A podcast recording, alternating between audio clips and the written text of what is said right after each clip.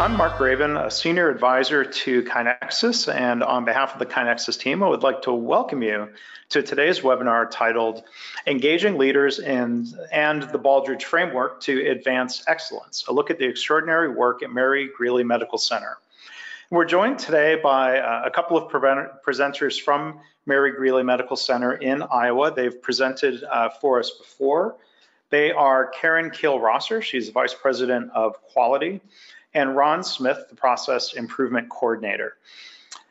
I've had a chance to visit Mary Greeley Medical Center a couple of times over the past couple of years, and I've been um, very impressed with their uh, executive leadership team's commitment to quality. And it's been great to see the, ro the role that, that um, Karen and Ron have played to uh, help engage other leaders and um, colleagues uh, in the organization in improvement as they've combined methods including uh, lean, the Malcolm Baldrige framework, and other methods that, that they will be presenting about today. Great, thanks Mark for the opportunity. Um, I'm Karen Kiel Rosser, and I'm going to go through just a very quick our objectives. Um, we're going to talk about how our engagement strategies for leadership buy-in, um, how we use those closest to the work or engage those closest to the work, and how we um, enhance our sustainability through project management and documentation. Um, just a little bit about Mary Greeley. We're located in Ames, Iowa. We are an acute care hospital, about 220 beds, 1,300 employees. Um, and another unique thing about us, we are city owned, governed by an elected five member board of trustees, a little bit different than maybe most hospitals out there. Um, our mission, vision, and our values really drive the work that we do at the medical center, and I'm going to highlight two of them um, specifically that we are respectful and innovative. And that really drives results at this organization. This is our, our picture of our strategic plan, if you will, and you'll notice that everything that we do is centered around our patients. And it kind of looks like a compass, and, and that's purposeful because we always say here at the Medical Center, quality and safety is our true north. If we focus on that, everything else will come along. Operational performance is where we have a lot of our financial metrics and a lot of our employee engagement, provider engagement. So we do believe that our true north is quality and safety. We focus on other indicators of excellence, if you will, um, within our uh, work at the medical center. Our objective one, we're going to talk about our engagement strategies for leadership um, as far as a buy-in of lean culture. And, and I'll focus on the, the key successes at Mary Greeley. We believe that some of the success has been attributed to, or we know that it's been attributed to our senior leader engagement and our discipline. And I'm going to highlight that word discipline because that is significant to our work and to our success. And I liken it to if you are an athlete, and let's say you're training for a marathon, we know that there's a lot of work that goes into running a marathon. You can't just start running uh, by saying, "Gee, I want to run a marathon, and I'm gonna I'm gonna run 26 miles, and, and I'm gonna do that next week." You really have to be disciplined. You have to focus on on a training plan. And that's very similar to what we look at for our framework here for excellence at Mary Greeley. We have a focus on our plan for how we are going to run that marathon because after all, it's, it is a marathon, it's hard work. So we are very disciplined every day in our training. Every day we're engaging our leaders, our staff, our entire organization in what's important to the to the work that we're doing. Um, we also use Baldrige as our framework for excellence. And again, that's where the discipline comes in. Just like with a marathon and you're training for that marathon, we are every day working on our Baldrige framework, on the principles within that framework, uh, because we know that that drives organizational excellence. Um, the Baldrige process really becomes part of the work that we do every day. We have not we have not called out Baldrige and Lean and said these are new projects that we're going to do to get us to organizational excellence.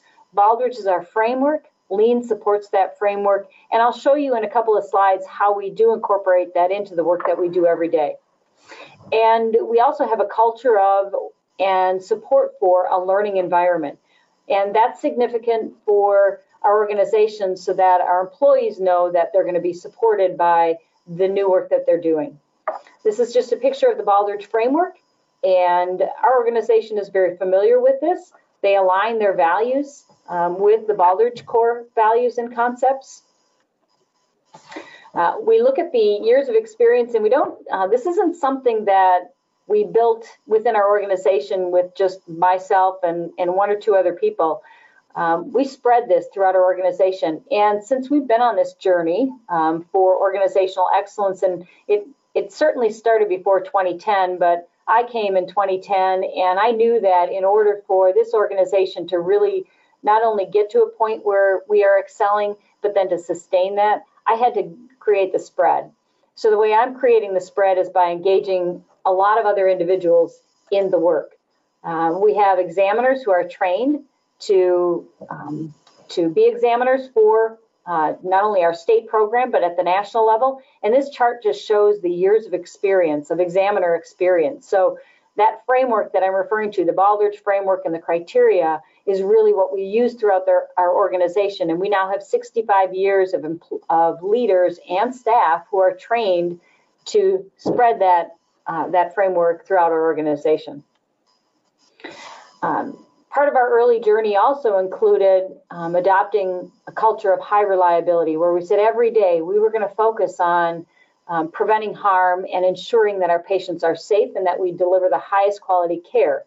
And we took a systems approach to our high reliability, and this is something that we learned from our Baldrige framework, where we identified our top work systems, and that those are the the top boxes on this chart: um, admit, assess, treat, discharge, and continue of, of care.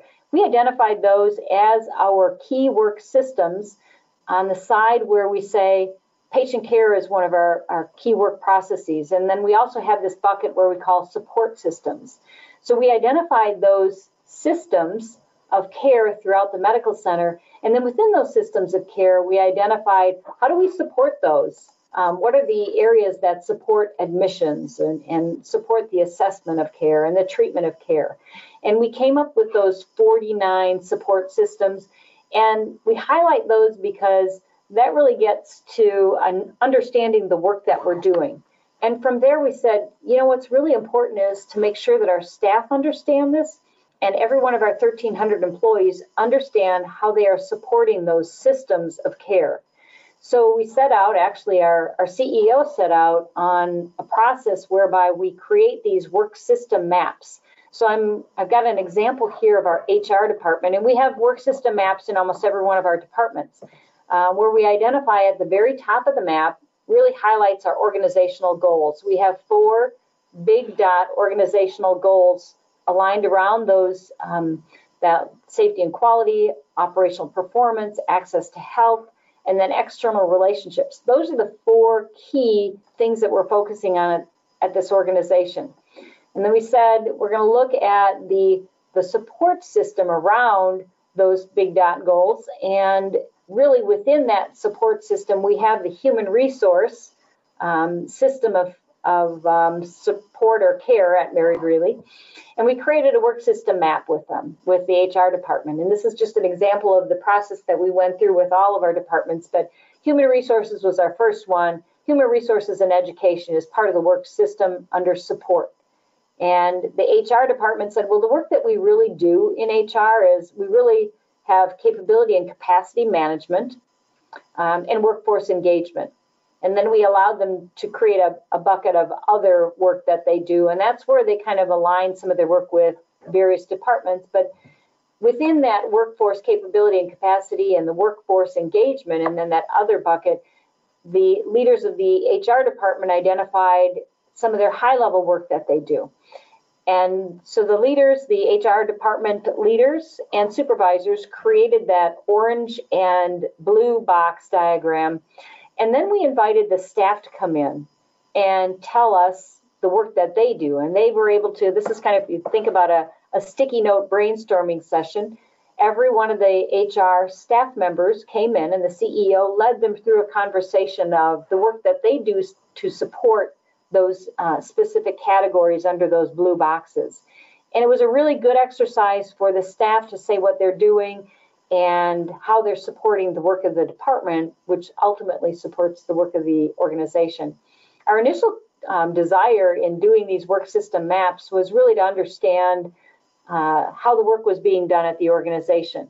And what's kind of morphed from this is our staff are really engaged with the discussion that's going on and they feel valued. They feel like their work is valued. They feel like the CEO is actually leading these discussions and, and wow, the CEO really wants to know about the work that we're doing.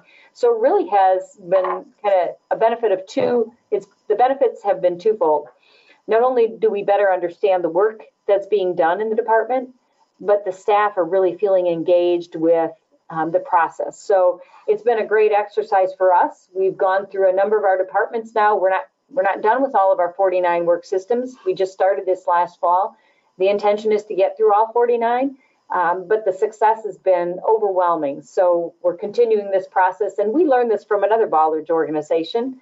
Uh, we went on site and visited them, and we saw that they were doing something similar. So we brought it back to our organization to try it, and it's been very successful, as I said. Our work continues um, in creating a sense of urgency with our leaders um, to continue to design our work until we can't get it wrong. And that's been a focus of, of the work that we've been doing with our leadership. Our focus on high reliability is an ongoing process. Um, it's never complete and it's never perfect. And that's a key that never is perfect. Um, we always say at this organization, we're not going to wait for perfect. We're going to start. And it might be good in the, in the beginning, just like that HR work system map that we started. It's not perfect and we know that because we've done a number of work system maps since then and we that process continues to evolve. So that's been a philosophy that we've been working on.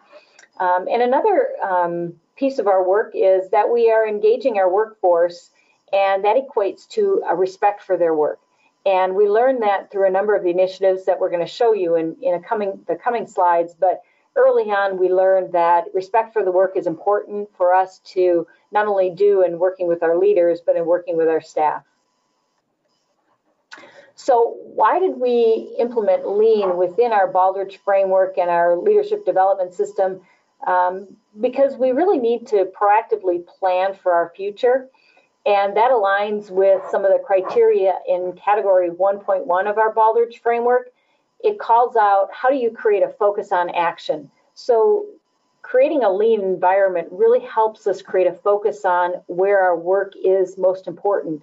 And if you think back to that work system map, that HR work system map that I just showed you, highlighting some of those some of the work within that map, bringing the staff in, having them tell us the work that they're doing, it starts to highlight where there might be some waste in the department.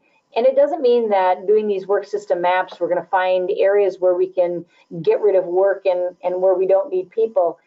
It's more of a, a process of looking where, hey, is there an opportunity for us to streamline our work, our work such that maybe there's some duplication of work in there, maybe two people in the same department are, are doing something similar and we could streamline that. So it's really about creating a focus on action. Um, also within that lean uh, focus, to do the right thing and only the right thing. So that gets to category 1.1 again, identify needed actions. Where do we need to focus our work? Engaging those closest to the work. Um, we need them to help design and redesign their work. That's respect for the workforce. We talk about it in category 1.5.1, uh, workforce accomplishment and in 6.1 where we talk about designing your work. So if you're a Baldrige organization, that's where some of this work is aligned. And then learning from each other, it's critical to the success of our organization. That gets to knowledge management, 4.2. Best practices, we're sharing our best practices, we're sharing our organizational learning. You'll hear from Ron about how we do that in First Fridays with some of the work that we're doing. So building that lean culture has been uh, a part of our approach throughout our not only our Baldrige journey, but as we develop our leaders. So what makes a good um, lean leader? What makes a leader that is able to focus on these areas? Um, they, meet, they make lean part of their strategy, part of the work that they're doing um, already, and it aligns with the organization. We don't have projects that, that are spun around this organization or, or that we create or that we do that are just a one-off. They really do have to be aligned with the organization's strategy. Um, a lean leader accepts continuous improvement. They reject the status quo. Um, we have leaders all over the organization that are looking for better opportunities to do their work. And we've given them the, um, the latitude to say, if that's something that we're doing just because we've always, always done it that way, we need to look at that as an opportunity to eliminate some waste. So that's a, that's been a big philosophy here. We always put the customer at the beginning, at the end, at the end, and they're really kind of the center, the focus of our projects, but really the beginning and the end of all improvements because we want to make sure that we're doing what the customer needs. And then it's a double check at the end. Did we address the customer's needs? Um, leaders, lean leaders need to be able to simplify their work. They need to be able to identify waste. And you're going to see how we've kind of trained our leaders to do that throughout the, some of the initiatives that we've rolled out. We always involve those closest to the work. Leaders know how the work should be done, and staff know how the work is being done. So that's why it's important to bring our staff in and respect. Um, that that comes from the Toyota way. Um, we've kind of we've kind of stolen a lot of practices, best practices from a lot of the best um, organizations out there. And the Toyota way talks a lot about um, respecting your staff, respecting respecting the work that is being done. Um, we also, like I said, learn from some of the best. Uh, Mark Graban tweeted this this um, this quote a while back, and we believe that this is something that we have practiced and we continue to practice in this organization. Um, the role of management is to enable your employees to do their work well. So we really have adopted that thought here at the organization, and a lot of the work that we are going to show you is how we have been training our our managers to enable employees to do the work that they need to do and then identify the improvements. One way we've done that is through the 100 day workout concept. And the 100 day workout concept is not new and unique to Mary Greeley. Uh, we actually borrowed this best practice from uh, GE Healthcare, and actually, Mark came on site and helped us a little bit with this in rolling it out in our organization. Um, but the 100 day workout concept is really engaging, and we used it to engage our leaders to identify an improvement project in their areas, in their scope of work. Um, so really it's a, an improvement idea that they can, leaders can come up with um, where they can complete an idea, um, an improvement idea in 100 days. And they're going to use our software system, KaiNexus, to manage the project. So in 2014, we rolled this out for the first time. And we set out with a, a set of rules for our leaders uh, that they could create, identify a project that had to be completed in 100 days and using our software platform KaiNexus.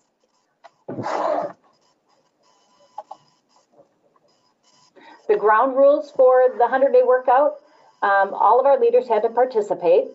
And we have 70 leaders here, about 75 leaders here.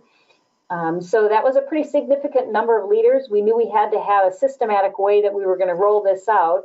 Um, we had some of the rules that we, and another rule that we had um, put out there was the leader had to be able to complete their project or it had to be within their scope and they had to understand the project, any barriers that were there. The, the project had to be focused on improving revenue and saving cost. And then we added in there without negatively impacting quality, safety, or service because we didn't want our leaders to, and knew we probably knew they wouldn't, but we had to put that out there. We didn't want it to negatively impact the quality of the care or service that we were providing. And the idea had to be completed in 100 days. So some key ground rules that we started our 100-day uh, workout with. And this is just a little bit of a timeline of what that looked like. um, we kicked it off in January of 2014, and the senior leaders reviewed and approved all of these projects that were submitted. And we actually had the leaders meet with KaiNexus um, consultants to kind of establish and finalize their 100 day plan. And then we had 30 day follow up meetings where we not only reviewed their projects, reviewed their metrics, um, but we did some follow-ups and check-ins, and KaiNexus came on site. The um, the folks from KaiNexus came on site and helped us out with this initial project. Uh, in April 2014, when we were finalizing the 100-day workout, we validated results with our finance department, and this is something that we identified as a best practice within our organization. We have validated whether the result uh, whether the project resulted in a hard savings or a soft savings. And you'll see a little bit more about that down the road because the KaiNexus platform that we're using really helps us um, not only track that, but um, trend it by various departments and whether or not these savings were in fact hard or soft. And um, that's important for us to be able to manage within our, our lean and our process improvement work. And then, of course, we conducted a celebration with our leaders to celebrate the work that they did. and the whole intent behind this 100 day workout was initially this 2014 project was to train our leaders in using the KaiNexus platform.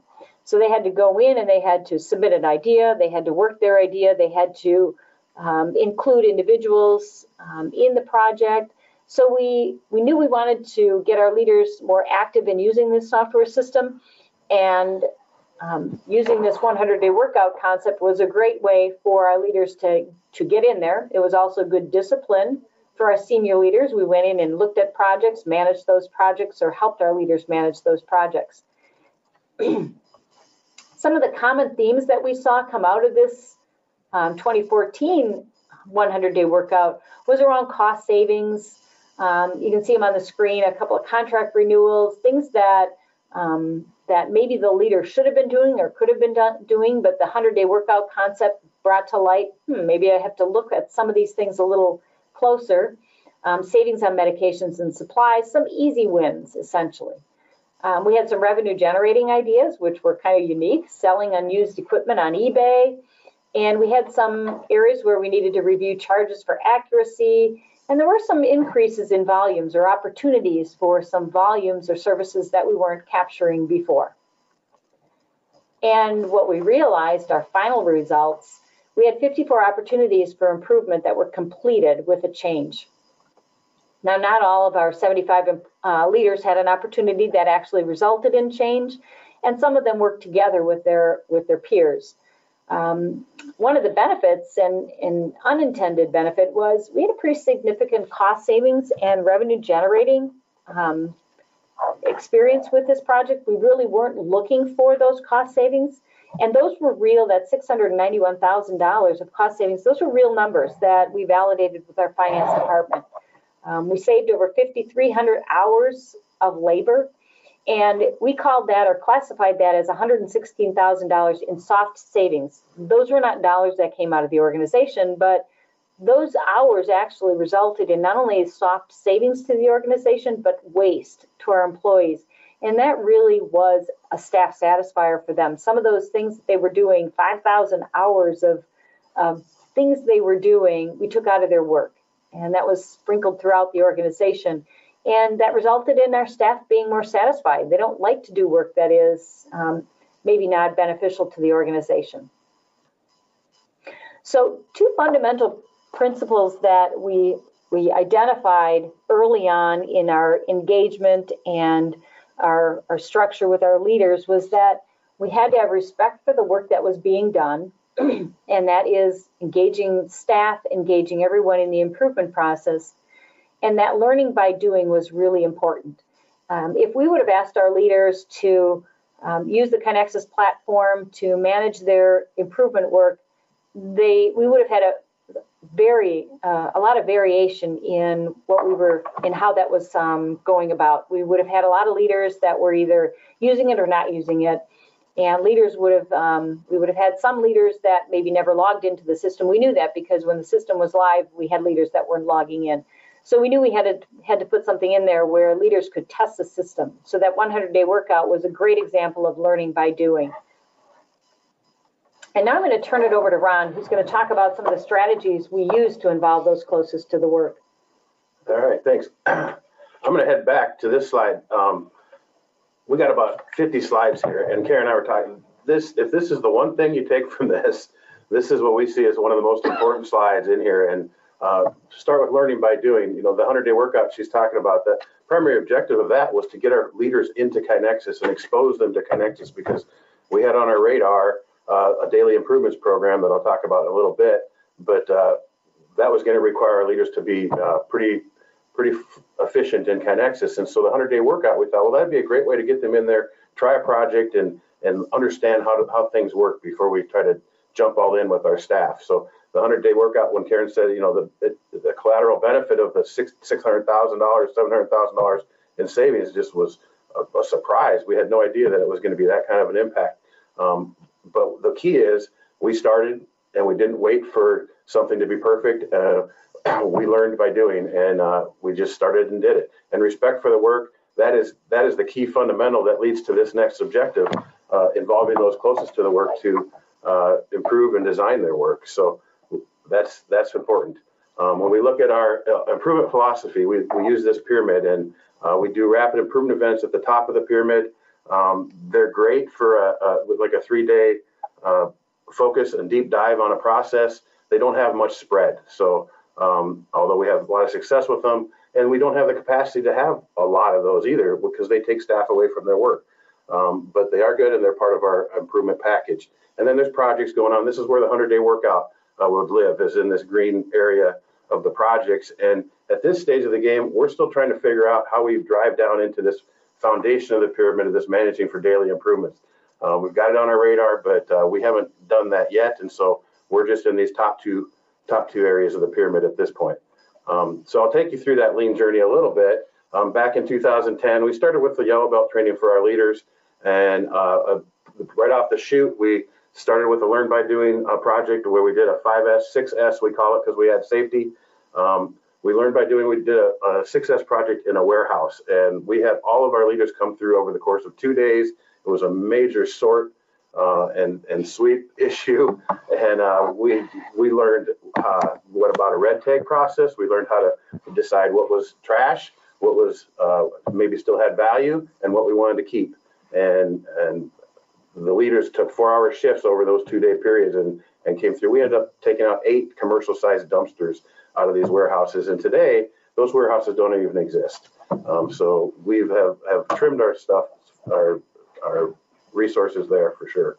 In 2011 and 12, we started with the standard work and started looking at uh, what we were going to do with, with standard work and try to uh, document our processes and, and get them more reliable. Um, we put a standard work steering committee together and we facilitated them through a project, a charter and a purpose, and they helped us decide what our first rapid improvement event was going to be. And we were off and running and we had rapid improvement events. And then I needed a way to manage those rapid improvement events. And that's where we entered into a relationship with KaiNexus and brought them in uh, to help us manage our projects. Um, so we're going along in 2013 where things are going well. We've had 13 rapid improvement events, a lot of success. Uh, we've done some value stream mapping events and we've introduced A3s to our preventable harm uh, areas. Anytime we have a fall or a pressure ulcer, we do an A3 to uh, do a root cause analysis of those things and try to figure out what we could do to get better. So that's kind of where we are at uh, with up to the 100 day workout that Karen was just talking about in 2014. And, and that was uh, when we were kind of looking into this daily improvements. And so in 2015, we began a program around uh, the trying to drive towards the bottom of that pyramid and getting at the foundation of there. Um, and I'm going to talk about that here in the next few slides.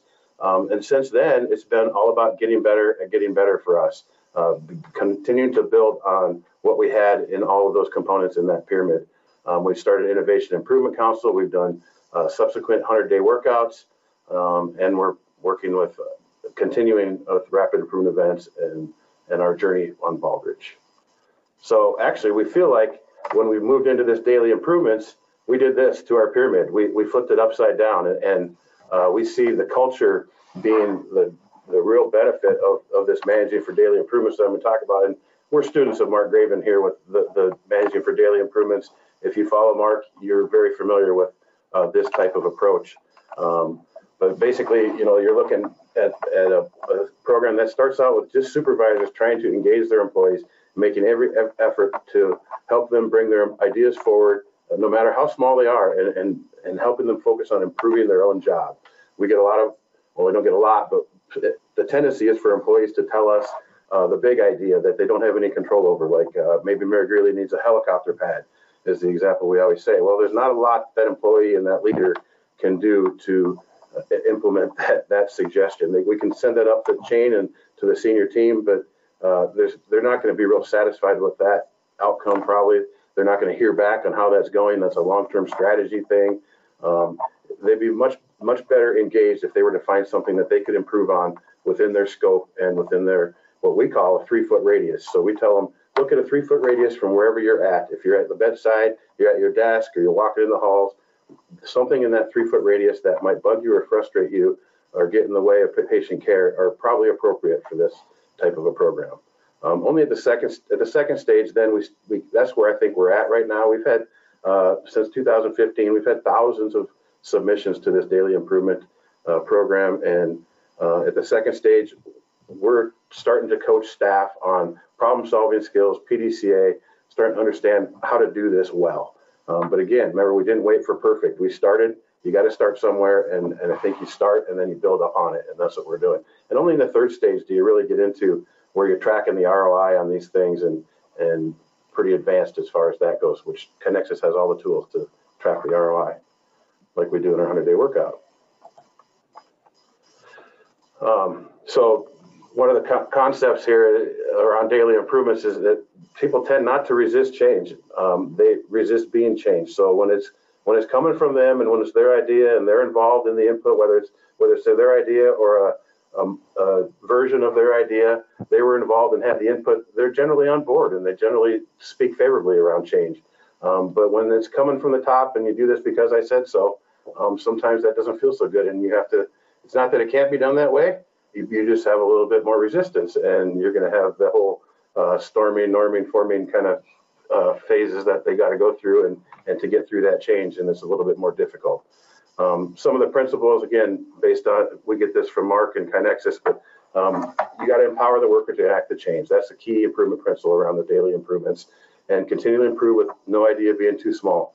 Um, if we can save three seconds of a nurse's time, we have 300 nurses here, and if it's something they do 10 times a day, uh, the benefit is well worth our time to improve that that three second, make that three second change. Um, another principle is that all ideas are addressed in some way. We want the employees to have a good experience. They're the customer of this process. We want them to come back for more and put in another idea. And if we don't respond in a timely fashion to their idea, we're not telling them that that's important and we didn't appreciate their response. So we tell our leaders, uh, we want you to respond to any idea even if it's something you don't want to do or you don't think is appropriate or it's too big, you need to respond and, and, and engage that employee within a week of, of them submitting the, the issue. Um, another thing is the fourth principle is, is don't ever blame the employee. So if you want to stop uh, the employee from submitting ideas, well, let them submit an idea and then get in trouble for what they put in there because they've identified a problem. That's not something we want to do. So it's think of the the ideas as a process and opportunity, and, and no employee should ever get in trouble for uh, putting in an idea or, or calling out a, a problem. So it's about asking every day, uh, what are the problems interfering with your work, with patient care, improvement, ideas for improvement, what do you need to do your job? Uh, we have we we have a set of questions that we give our leaders. They're around the area of what bugs you or frustrates you in your job. They're not around the area of what tools and equipment do you need to do your job. That's a tough, that's a little bit tougher for employees because they're kind of, you're asking for the solutions. And if you ask what bugs them or frustrates them, you're getting the problem. And we want to get to the problem so that we can solve it, solve it in the best and most cost efficient way. So it might sound like an electronic suggestion box, and it is, but it's different because we put a process around it. Um, you know, it's not going, and you know, these suggestion boxes are always locked. We don't understand why they're locked, but uh, we're afraid somebody's going to come in and steal your ideas or something. But uh, you know, the the around the daily improvements program, we get a lot more. They're inter interacting with their leader. They have 24/7 access to their leaders, and there's a process around capturing, implementing, measuring, and sharing that is deployed around the ideas that come in. Um, and then there's some components that are within each one of the methodology is what I just talked about, but there's a leadership component and then the technology component. And the technology component is just the documentation. It, it helps us share.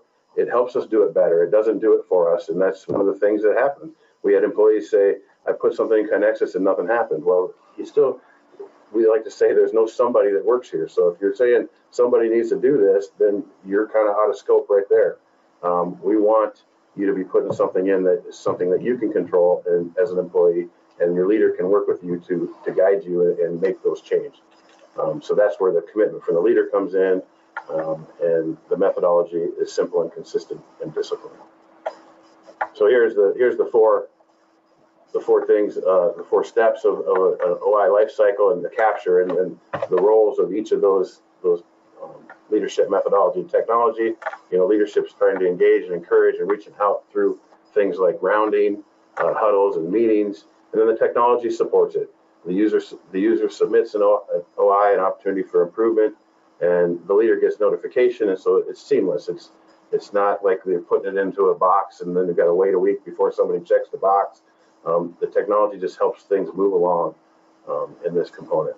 When we get to the implement stage, this is where PDCA lives. The whole thing here, the whole cycle looks like PDCA, but the PDCA lives in the implement stage, and that's where we coach it. Um, and the leadership's job at this point is to help coach, provide coach and guidance to the employee, um, and and make sure that they are following the PDCA. And when they implement something, did they check it and see if it got better? Um, and that's a common thing that we forget. And then the technology supports us through that. Um, the measure here is not the check on the process on the on the leader, but it's to document uh, the outcome of the of the improvement. So we measure it, we put it into categories of revenue generation or cost savings or um, patient satisfaction or patient safety and so forth. So we want to document the improvement itself and what did what did we capture from that. And then so important is the sharing step um, to demonstrate the value of uh, the leadership sharing this to demonstrate the value to emulate what they want other employees to do when they have successes. We, we recognize that employee so that other employees can follow those, those that footstep. And uh, we want to use the technology to share and spread the improvements. So here's just one example of, uh, of someone who put in a, a OI regarding a, a, tractor that goes around and uh, um, when they shovel the snow, and then after they go around through all the sidewalks, they have to go back with a salt spreader and uh, and spread the salt. And the, the idea was that couldn't we put the salt spreader on the back of the tractor? Was the concept, and this Dan Vaughn has put it in, and John Rotoloso has assigned it to him to work on. And about three months into this, I ran into Dan in the hall, and he said, "I'm never doing another one of these again." And he says, "You know how much work it is to find find out what I want, what kind of equipment could go on the back of this tractor." And he says, "I've been working, working, working." And then I did, you know, I just encouraged him to keep going. But about three months later, I end up getting this picture from him, and I think, "Holy cow, look at that thing!" And uh, I haven't, I followed up with him, and he's pretty proud of this. And every day he gets in this, or not every day, but when it snows, they get in this, their coworkers get in this, and they see this every day. And I, we feel like this is kind of the epitome and good example of uh, employee engagement and what we're looking for out of our employees.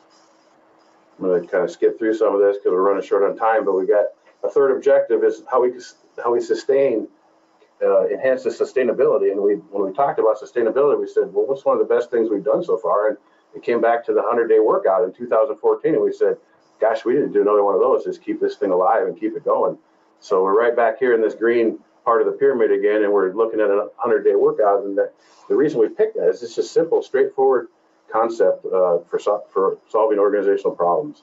It engages the teams of employees, the managers are engaged, uh, the senior leaders are engaged with their recommendations and their approval. Everybody knows what's going on through the use of KaiNexus.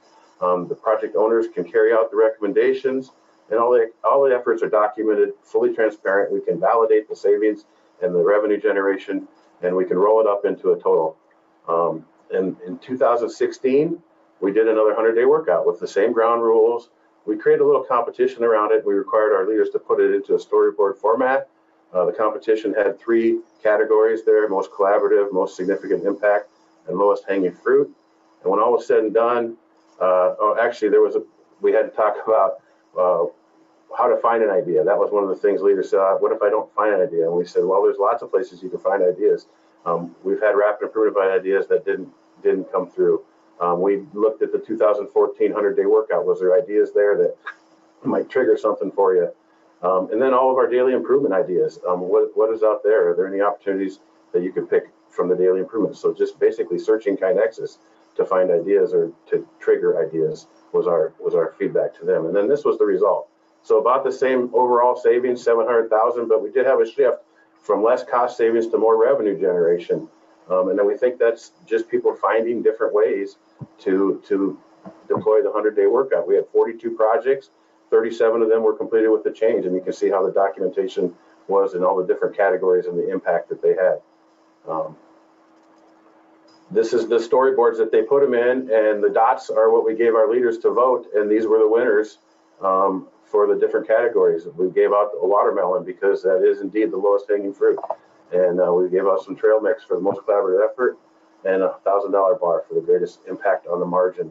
Um, just had a little fun with it, and so we're getting better at getting better uh, from our first 100 day workout. If we hadn't tried that once, we wouldn't have had the opportunity to get better. So um, again, learn by doing. That's what we're talking about here.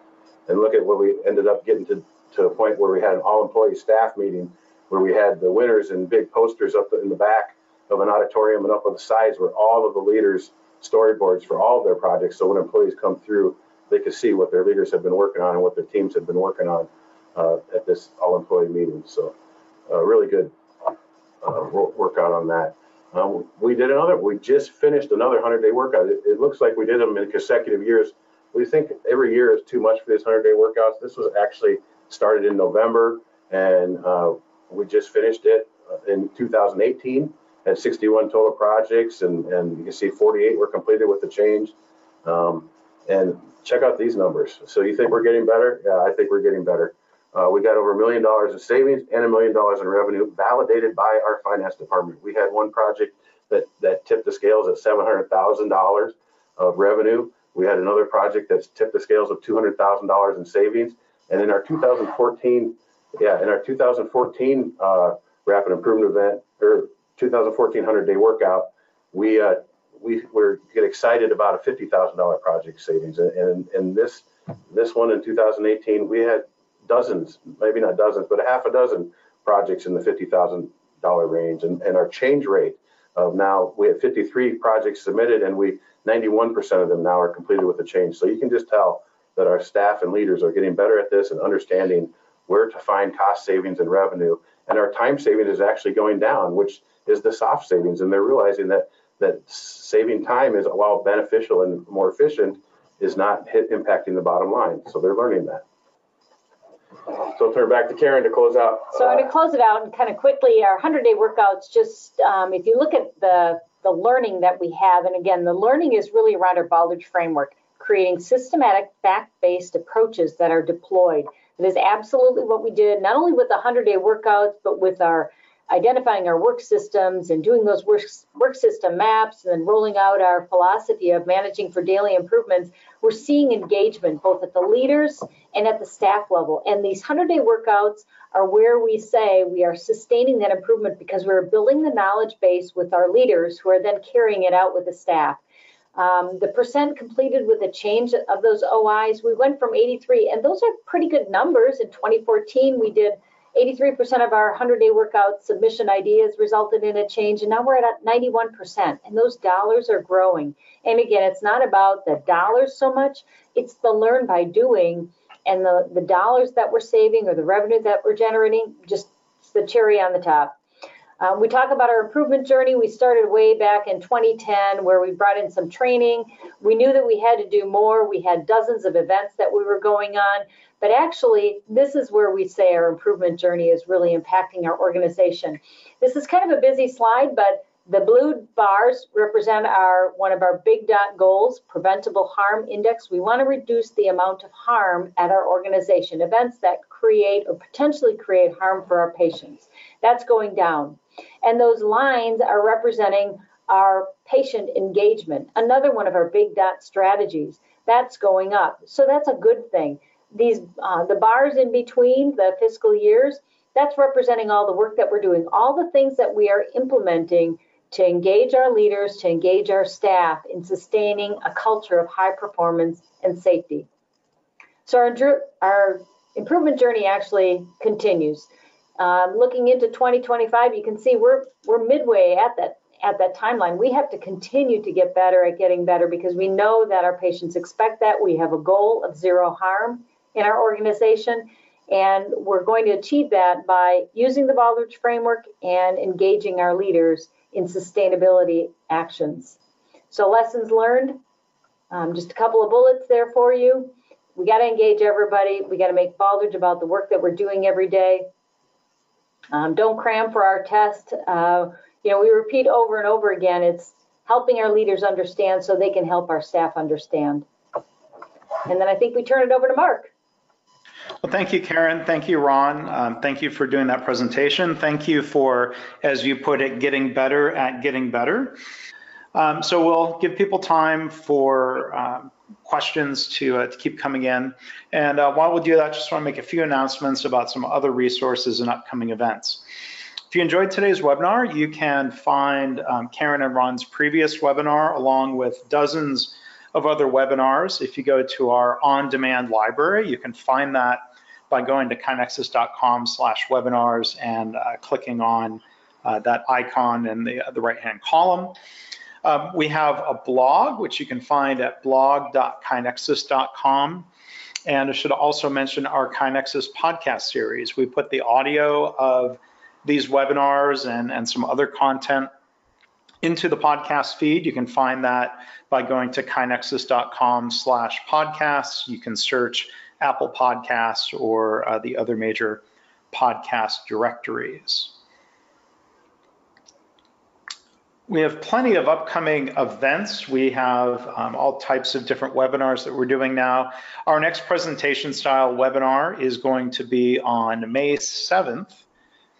The title is uh, Pets and Vets, Applying Lean in Unexpected Places. So I'll be joined by uh, a friend of mine who's a veterinarian, a doctor of veterinary medicine, Chip Ponsford. He is in the uh, North Texas area, very experienced veterinarian who um, sort of like uh, the lean dentist and some uh, some others um, out there in unexpected places got exposed to lean, and he has been um, a, a, good advocate for uh, embracing lean in veterinary medicine in clinics. I have a little bit of experience where I spent a week at uh, a large animal clinic in a university setting a couple years back. So it's going to be mostly Chip's presentation, but we're going to be sharing some examples um, whether you're a, a pet lover um, or, or, you just love learning about lean in different settings, we hope you'll join us for this webinar. You can register uh, right after this webinar um, by going to kainexus.com slash webinars. We've got Ask Us Anythings and KaiNexus demos and all sorts of other webinars that you can learn about there. And so with that, here's everybody's contact information and um, we'll do some questions if, if you guys are ready. Um, here's a question. Uh, what is the name and structure of your governing body for all of your improvements? Do you have a committee or how is that structured? That's our Innovation and Improvement Council, kind of oversees a lot of our, is kind of the formal structure of managing our improvement work. But actually, the, the daily improvements and our 100-day um, workouts, those are managed within our leadership system. So the, the directors and the managers and the vice presidents of the organization are really managing those. So as a comment, I did not know watermelon was the lowest hanging fruit. I didn't know that either. So thank you for. Uh... Hanging, it's on the ground. so, um, let's see, there's another question. I'm not very familiar with the Baldrige approach. Why did you get started with that framework? You, you shared a lot of the what, but what, what was the why around how you got started with that?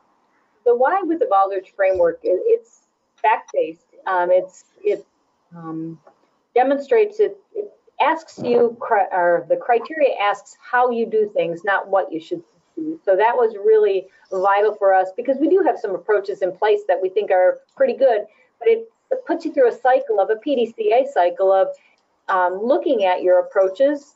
Are we getting anything out of it? Are we learning anything from it? Is our data producing, are we producing results that are um, favorable?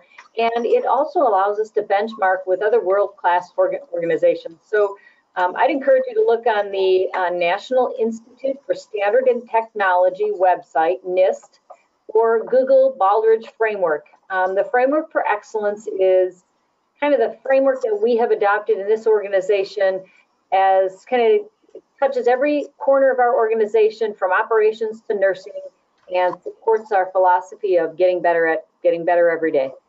I think in my circles, one of the misinterpretations of Baldrige is that it's all about uh, it's only about process improvement, and that's just a piece of it. This is the Baldrige framework encompasses leadership, uh, strategic planning, all your customers, uh, how you measure and analyze and keep your data secure, how you work with your workforce, and then one category, the last category is about operations and talks about process improvement. Now, everything is we woven through all of those things because you can't, the process improvement affects the customers and employees. So it's all woven through, but it's a overarching framework with which process improvement lives within. And just like strategy and leadership and all those other things I said, there is, it's like Karen said, from corner to corner of the organization. It's a very holistic look at your organization, and it, again, allows you to benchmark. The state offers, most states offer a Baldrige-based program that you can participate in. Um, And we're pretty much, a- our organization has been focused on Baldrige and using the framework for excellence for, well, since 2010. And I'll, I'll add a follow-up question here. Um, do you have any sense of how many uh, healthcare organizations are combining Lean and Baldrige the way you described here in the webinar? Uh, we know half a dozen in our state are. Um, Baldrige in healthcare is um, a growing field because, let's face it, in healthcare, we measure a lot. And we also have a lot of accrediting agencies, the Joint Commission, DNV, CMS, whatever you're using, they support this philosophy because Baldrige framework is really grounded in that PDCA and improving your work and seeing those cycles of improvement, using your data to measure yourself. So it really is, healthcare really has been using this um, framework for a number of years. I can't speak for other states. I came from another state where there were a multitude of organizations using Baldrige. I've been an examiner with Baldrige, well, of the state program and the national program, total of seven years, and I've not seen an application, a healthcare application or any application for that matter that didn't mention process improvement in, in some sort of lean approaches in it to, to drive that. So, uh, if you're, if you're interested in Baldrige, you're gonna be interested in lean and process improvement. And vice versa. Yeah, right. Yeah. Yeah, yeah. Uh, we have another question here. Um, your financial results are great. What are you tracking to gauge leaders' coaching and engagement effectiveness and how that translates to frontline employee engagement and or morale? Do you have uh, behavior indicators? Um, thanks for sharing your journey and experience. We're tracking uh, the percent of OI completion, and we can track that by department. And that's significant because think about it, if an employee puts an idea into KaiNexus and the leader doesn't respond, or worse yet, nothing ever gets done with that idea, the, the employee's probably going to be pretty disengaged or will likely disengage a little bit over time. So we track the percent of OI completion, and that's where Ron and and his partner they they're constantly coaching and working with leaders. Um, using the 100 day concept, 100 day workout concept is another reminder to leaders of why it is so important to go into KaiNexus, using the system, how easy that system is to use, and the value of completing those opportunities for improvement. Uh, we just completed our, we're working on completing our um, annual employee engagement survey. And, you know, we've been hitting hitting it pretty hard with our daily improvement program, with our 100 day workout program. And we're seeing some improvement in our employee engagement. See, and with that daily improvements and man, and kind of holding leaders accountable, the KaiNexus platform allows me to create a bottleneck filter out there. And what that does is it, I can, put the any submission from staff the organization that has not been assigned. So it's newly submitted and unaddressed by a leader. If that's, I can set that to seven days, I can set that to thirty days, I can set that to twenty-four hours. I want to, and anything that's outstanding then comes, pops into my uh, queue, and I can I can reach out to those leaders and see what's going on. The same way with anybody that's tried to submit a resolution to their, they think they've completed, an employee might have completed their opportunity and they've submitted the resolution, it's waiting for the leader's approval. If that's sitting out there in a queue for a long time, it pops into my to my vision, and I can say, okay, there's something out there the employee's waiting to be responded to. Um, if there's OIs that don't have any activity for a certain period of time, that can be put into a queue and I track any OI that hasn't had any activity for six months, and they pop into my my purview, uh, and I can manage things that way. In the reporting in KaiNexus, you can run all of these reports, submission, users submitted, completed, completed with a change, uh, by department, by location, in your organization and literally sort it from top to bottom and see who your top performers are and, and who's struggling. All right, we've got um, four more minutes left. We can get a couple questions, and I think here's uh, here's one. Do you ask employees for evaluation of the continuous improvement leadership team? If so, what is the result? We don't, but that's I don't think it's a terribly off the wall idea. I think it's a good idea to uh, be doing something like that, and we will talk about that. I guess in a way that's surveying uh, people who might you might consider them internal customers of your continuous improvement processes. The one thing that comes to mind is during our rapid improvement events, we do a plus delta at the end of every rapid improvement event. That gives employees the opportunity to provide us feedback on what they liked and what they didn't like for the, that specific event. And we make lots of changes from that exercise at the end of our rapid improvement event. Um, but we have not surveyed the satisfaction of our like daily improvements program like that. So that, that's an opportunity for us. Okay. Uh, and and the, the person who asked that question just added here, by the way, they were born at Mary Greeley. So, so Love that. yeah. Um, here's another question. Do you have any practical suggestions for weaning leaders off of blaming employees? It's an old habit, right? uh, you set the guidance. I think you know we talk about respect for the work and, and, and people and respect for the people who do the work, and um, you set those foundations and looking for that to be followed, coming from the top. I think that's where the key is. Where you key into that senior leadership engagement and setting the way. And our CEO talks about this every chance he gets in front of the employees. Asking employees have they, have they submitted. We actually do a survey at the end of these employee updates to ask, have you submitted a rapid or idea for a rapid improvement event or a daily improvement in the last three months? And they have the clickers, all the employees get the clickers and they can respond to that question in real time. Then we track that. And so we're looking, uh, we measure that as our, a measure of our engagement in these programs.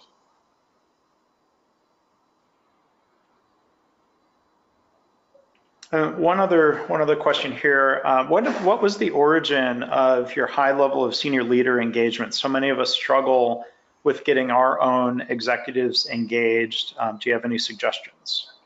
Well, it really starts at the top. And our CEO is very engaged. He was our former CFO and says he's going to forget everything he's known about being a CFO and he's going to focus on patient safety and quality. And he knows that um, he's very respectful of the workforce. I mean, how many CEOs will sit down with staff? Spends a day a week doing these process maps. So he's very much in, uh, out there and talking and working with staff and engaging staff and ensuring that we're concerned about their well-being and committing to making their work better. Um, so it really starts with our CEO. And then all of our, our, we have four vice presidents here, and we are all equally engaged in uh, working with our directors on the 100-day workouts, working with our staff on supporting the um, daily improvement philosophies. So it really does start at the top. Your leaders, your senior leaders have to buy into this. They have to see the value of this. They have to want to make things better at the organization. And you know, our CEO said, "Well, I don't know if we need Baldrige or Lean or Six Sigma. We just need something." So we didn't pull Six Sigma off the shelf and and copy it word for word and impl- implement it into our organization. We took a little bit of the best of both worlds, and we're implementing Six Sigma where it's necessary. We do a lot of Lean because there's a lot of opportunities for Lean in healthcare, and then using the Baldrige framework to really create that um, that structure for us. So to get that work done. I consider myself to be uh, extremely lucky and fortunate to have the leadership that supports this. It makes my job so much easier um, when when Brian's talking about this in front of the staff and putting this in the forefront. Um, it, it's, it's just a fortunate situation, and I'm blessed to be in it. Um, It makes the work fun for us. Karen and I even talked. We asked ourselves the questions: What do you think it would be like if, if Brian wasn't so engaged and so outspoken about this? And, and we just we still think we could be successful, but we know it'd be a lot bumpier road. A lot harder road to, to hoe. There's no doubt. Yeah, well, I can see why that makes a big difference. It's it's never an easy road, um, but I want to thank you for um, giving us an update and and sharing some of the the latest things you've been doing, some of the things that you've sustained over the years at Mary Greeley Medical Center. And on, on behalf of the KaiNexus team, I want to thank you not only for being a customer, but thank you for being willing to share so much. So our uh, presenters today have been Karen Kiel-Rosser and Ron Smith. You can see their contact info there if there are any questions that um, you want to follow up with them on. Um, want to uh, encourage you again, if you'd like to sign up for uh, additional webinars or dig into the webinar library, you can do all of that by going to www.kainexus.com slash webinars. So to steal a phrase from my KaiNexus colleagues, uh, Matt Banna, Ryan Rippey, Clint Corley, I think he had something to do with this. We'll see you Kai next time. That's terrible, isn't it? Oh, I got a laugh from Ron. Thank you guys, and I hope you have a good weekend. Thank you. Thank you.